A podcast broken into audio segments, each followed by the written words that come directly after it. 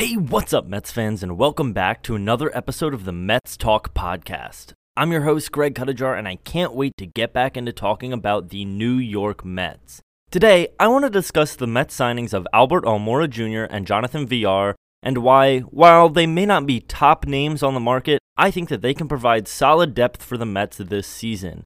In the second half of the show, I want to go over the recent agreements between the MLBPA and the MLB regarding safety and the rules that will be in place this season and tell you guys my thoughts on all of them.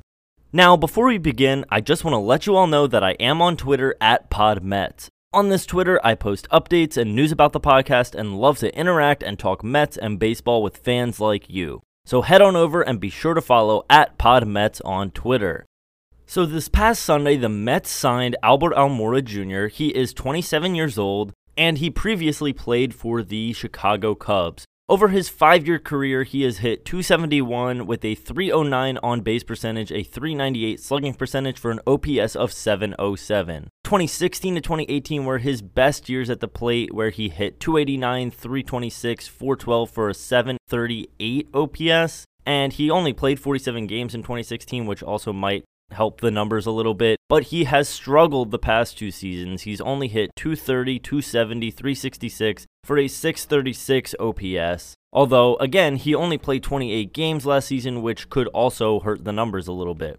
In the outfield, however, he is great. He has 8 defensive runs saved and 11 total runs above average with a 991 fielding percentage. So, really, he is a defensive first player, and I think that's what the Mets are signing him for. So I talked about him a little bit in the past when the Mets were first connected to Almora Jr., and I mentioned a writer who described him as a Juan Lagares type. So he's someone who, you know, has flashes at the plate, can at times give you some production from the plate, but you're mostly signing him and having him on the team as a defensive player. He's someone you can slot in late in games, maybe the seventh inning on, to really just cover center field. And I think that's probably what the Mets were thinking when they signed him. Because right now, there really is no indication on the DH, and I'm going to get into that a little bit more in the second half. But because of this, the Mets are now in a weird position where they want to upgrade center field, but they also want to keep Nimmo in the lineup, Dom Smith in the lineup, and the Mets really can't find a way to upgrade center field without taking out either Nimmo or Smith from the lineup. You know, if you get a center fielder, then you move Nimmo over to left. Now Smith doesn't have a spot to play, or Pete Alonso doesn't have a spot to play. And so with this signing, the Mets are able to upgrade center field in a more depth type of way, where they now have the upgraded center field defense on the bench who they can slot in later in the games. So last time I talked about Albert Almora Jr., I thought, okay, if the Mets are looking for more of a defensive first center fielder, why don't they go for Jackie Bradley Jr.? This was before Springer signed, however, so already I was pushing for the Mets to go for Springer instead of Almora Jr. or Jackie Bradley Jr. And that was also way before it came out that Jackie Bradley Jr. is looking for a four plus year deal, which will ultimately be fairly expensive. So I like this signing because it's not putting all their eggs in the Jackie Bradley Jr. basket. They're not paying a lot of money for a player who, again, is more defensive first. He's not as prolific at the plate. So I think that this is a good move by the Mets. They got a cheaper center fielder, someone who can play really well on defense. And who knows, if somehow or at some point the DH is implemented before the beginning of the season, maybe the Mets do go for Jackie Bradley Jr. and they just have another solid outfield depth piece on their bench.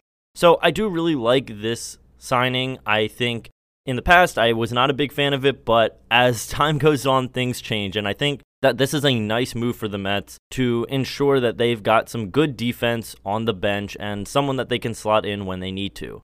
So moving on, yesterday the Mets signed utility man Jonathan Villar. He is 29 years old and over his 8-year career he has a slash line of 259, 327, 400 with a 727 OPS. Last season, he had a down year with Miami and Toronto. He hit 232, 301, 292 with a 593 OPS. However, in 2019, he had a really solid full season with the Baltimore Orioles. He hit 274, 339, 453 for a 792 OPS, and he also hit 24 home runs and had 73 RBIs.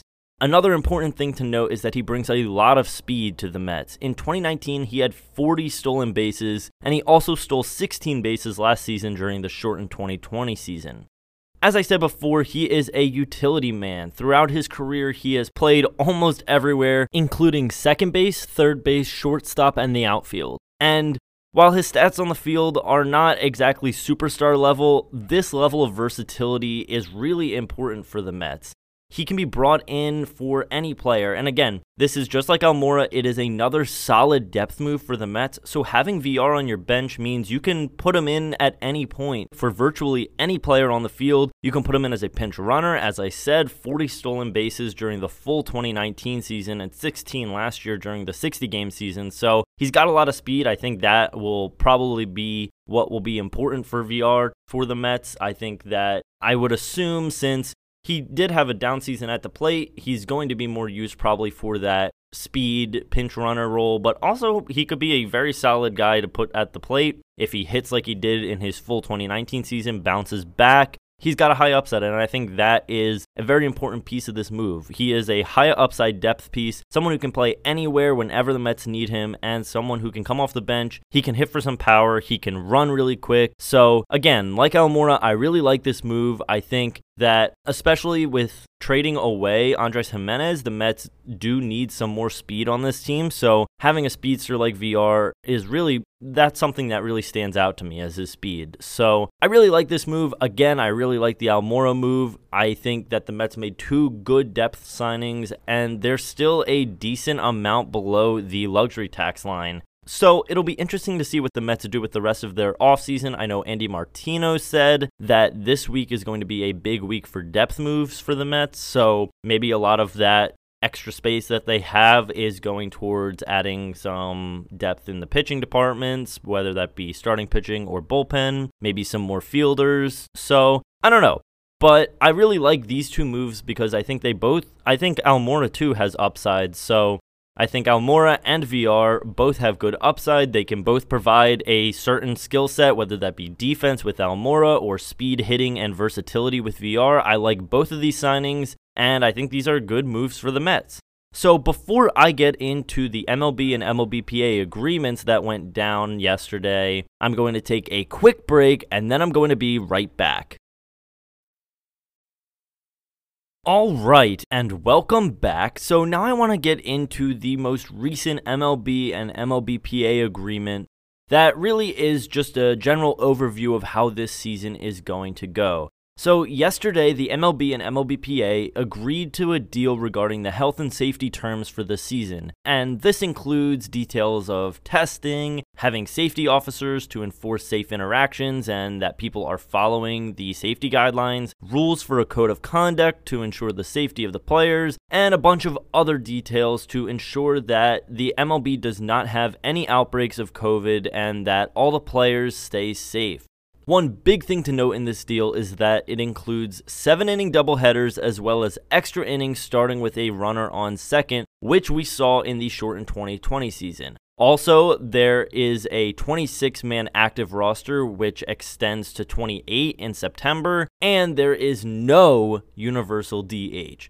So, my thoughts on this entire situation I really was not a fan of the doubleheader and the extra inning rules last year. I thought the doubleheaders were alright, but again, I obviously prefer nine inning baseball games, but I really did not like the extra inning rules. I think that it really put the home team most of the time at a big disadvantage because you know, if the at the top half of the inning, if the away team scores the guy from second, now the home team is automatically having to play down. And again, while they have a runner on second, I think that there is sort of a mental side of things where you're playing from behind versus you're playing while you're tied to go for a win. I don't know. I think maybe that's just me as a fan watching, but I really was not a big fan of having the extra inning rules. And again, the seven inning doubleheader sort of stinks because it's just a quick game and you know, if you're down in the fifth inning, normally you'd have, you know, four more innings to come back, but now you only have two. So that's just something, in my opinion, that I was not a big fan of it last year.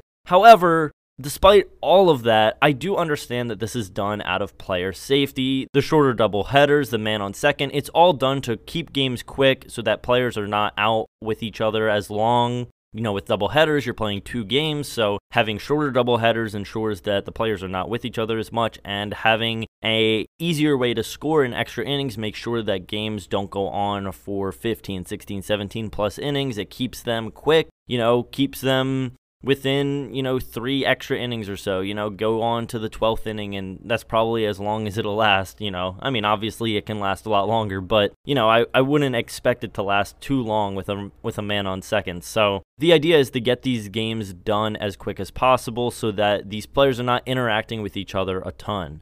The big thing I take away from all of this, though, is that there's still no DH. And I think if you're going to be bringing back the rules from last season, the DH is something that benefited a lot of teams and obviously would really benefit the Mets. I don't know if the DH is really necessary for safety, and that's probably why it wasn't included in this deal, but the Mets really would benefit from the DH. They would be able to put Smith at first, Alonso in the DH hole, and then you could put Nimmo in left, and then maybe you go, like I said before, and sign Jackie Bradley Jr. Or, you know, have Almora in center field, or, you know, you know, the options for the Mets open up a lot more with a DH. So, looking at this deal, I'm not super excited about the seven inning doubleheader rules or the runner on second during extra inning rules, but I really do understand the need for safety. So, I totally respect the decision of bringing those rules back. Obviously, the DH does not exactly do anything safety wise, so I can understand why it wasn't there, but I'm really hoping that they do implement the DH because it would really benefit the Mets. So there's still, you know, a week before pitchers and catchers report and a few weeks before spring training. Hopefully by then, maybe they've implemented the DH. I don't know. We'll see. But it just really would help the Mets, give them a lot more versatility with what they want to do in their lineup. But We'll see. We'll have to see. So let me know what you think. Tweet me at PodMets on Twitter with any of your thoughts about the Mets signing Albert Almora Jr., Jonathan Villar, the new agreements for the 2021 season. Let me know what you think. Send me any thoughts, opinions, questions about what I said, or anything else about the Mets or baseball. I love to interact with everyone, so make sure to tweet me at PodMets on Twitter. So that is going to be it for this episode, everybody. Thank you so much for listening. I really appreciate it. Like I just said, be sure to follow my Twitter at PodMets and be sure to follow the podcast wherever you listen so that you can get new episodes as soon as they drop.